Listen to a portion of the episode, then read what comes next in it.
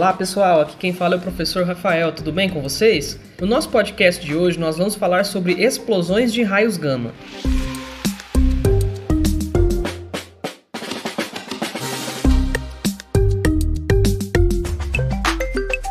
As explosões de raios gama são eventos extremamente energéticos onde ocorre a liberação de uma grande quantidade de energia na forma de ondas eletromagnéticas e com frequência compreendida entre os raios X e os raios gama.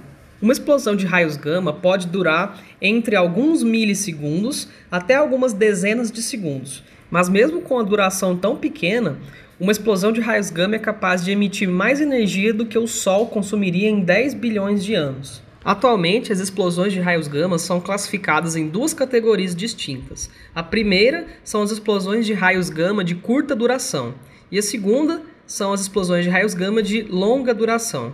A diferença entre elas é que a primeira pode durar por volta de milissegundos, enquanto a segunda pode chegar até 30 segundos de duração.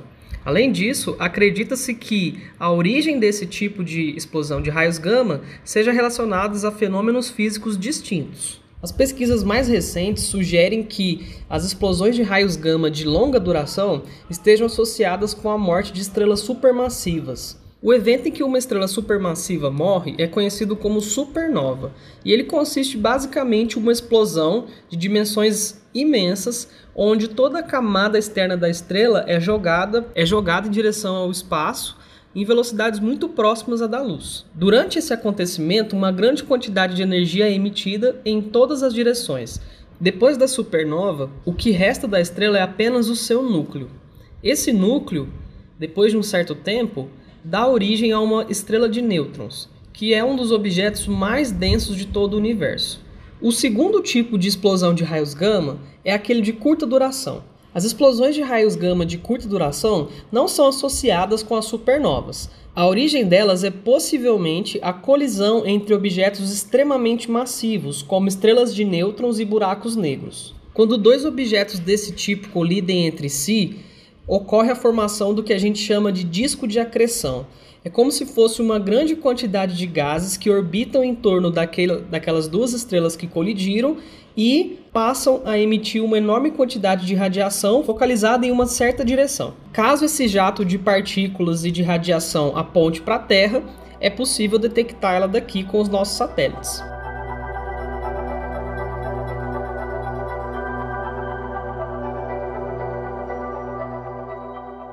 Agora vamos falar um pouquinho sobre a história das explosões de raios gama. A primeira explosão de raios gama foi observada por volta de 1960 por um sistema de satélites conhecido como VELA. Esses satélites foram lançados pelos Estados Unidos com o intuito de observar a detonação de bombas nucleares aqui na Terra. No entanto, em uma certa ocasião, o detector de um desses satélites conseguiu observar um pico de raios gama muito intenso, a análise desse pico de energia mostrou que ela não poderia ter sido produzida aqui na Terra e que provavelmente ela teria origem na colisão de duas estrelas. Desde então, os pesquisadores têm investido bastante no lançamento de satélites que fossem sensíveis o suficiente para detectar a existência das explosões de raios gama. Hoje em dia, nós conseguimos observar pelo menos uma explosão de raios gama diariamente. Mas para ela poder ser detectada, é necessário que o flash de luz esteja apontando diretamente para o satélite. E isso não é alguma coisa muito frequente. Não é tão fácil assim se observar uma explosão de raios gama.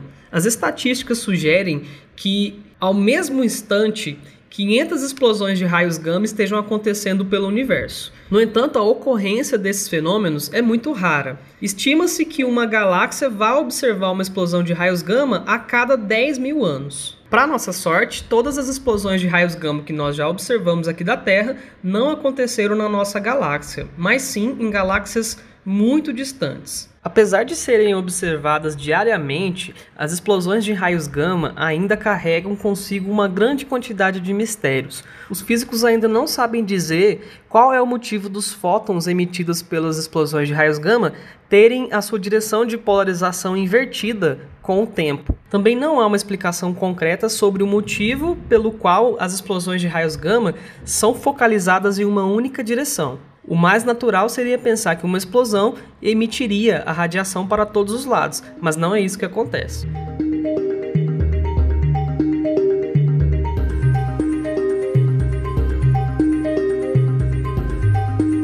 Você deve estar se perguntando: o que aconteceria com a Terra se uma explosão de raios gama acontecesse próxima a nós? A resposta a isso seria depende. Quão próximo nós estamos falando? Uma explosão de raios gama localizada a algumas dezenas de anos-luz da Terra nos dizimaria por completo, caso ela fosse focalizada em nossa direção. No entanto, se essa explosão ocorresse em algumas centenas de anos-luz, pode ser que nós tivéssemos uma chance de sobreviver. Mas nesse caso, muito provavelmente a nossa atmosfera seria varrida. Como o gás ozônio se encontra nas posições mais elevadas da atmosfera, ele seria o mais afetado. Nós perderíamos quase toda a camada protetora de ozônio que está ao nosso redor e nos protege da radiação ultravioleta. Se isso acontecesse, a Terra estaria sujeita a um grande evento de extinção em massa, ou seja, a morte de várias espécies aqui da Terra. Mas essa não seria a primeira vez que a Terra passa por uma situação assim. Os cientistas acreditam que uma das grandes extinções em massa, na verdade a segunda maior delas, conhecida como a extinção do Ordoviciano, tenha sido resultado de uma explosão de raios gama de pelo menos 10 segundos, que foi apontada diretamente para a Terra. Toda essa radiação de extrema intensidade varreu o ozônio da nossa atmosfera. Com isso, uma grande quantidade de raios ultravioleta matou os animais que viviam na superfície. Isso poupou os animais aquáticos, porque a água é capaz de absorver uma certa quantidade de raios UV. No entanto, com a falta do gás ozônio e com os raios ultravioleta, outros gases opacos foram surgindo na, nossa atmosfera. Esses gases tamparam a luz solar e com isso o nosso planeta sofreu um grande processo de congelamento. A temperatura caiu gradativamente. Com isso, cerca de 70% da vida animal aqui da Terra foi extinta. Os cientistas chegaram nessa conclusão depois de coletar algumas porções de gelo dos polos. Essas porções de gelo foram tiradas de grandes profundidades e nela foram observadas a presença de isótopos do carbono. Junto desse carbono, no entanto, foram encontrados alguns outros isótopos que só poderiam ser produzidos quando expostos a uma enorme quantidade de energia. Isso sugeriu para os cientistas que provavelmente uma fonte de energia muito intensa tenha atingido a Terra por volta de 400 milhões de anos atrás. Tendo em vista toda essa violência das explosões de raios gama, você deve estar com medo. Será possível que a Terra seja atingida por uma explosão de raios gama tão intensa? Apesar de ocorrerem a todo instante, essas explosões de raios gama muito intensas são muito improváveis. Além disso, para que a Terra fosse destruída e para que a gente é, observasse um evento de extinção em massa, seria necessário que essa explosão ocorresse próxima do planeta Terra, possivelmente dentro da galáxia. Isso torna a ocorrência de, um, de uma explosão de raios gama tão intensa muito improvável. Seria mais provável que nós fôssemos atingidos por uma erupção solar, por exemplo, ou até mesmo um meteoro.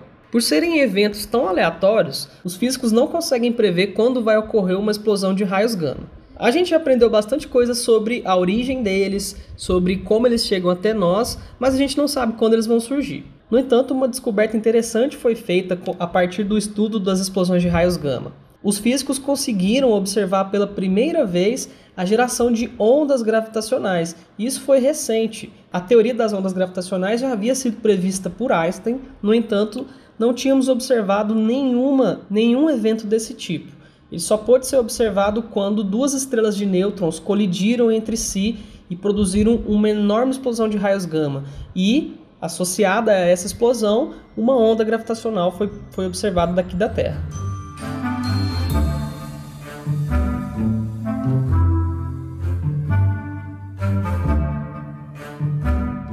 Então é isso, pessoal. Eu espero que vocês tenham aprendido um pouco mais sobre o que são as explosões de raios gama. Espero que tenham gostado e fiquem atentos aqui no nosso podcast porque em breve tem novidade.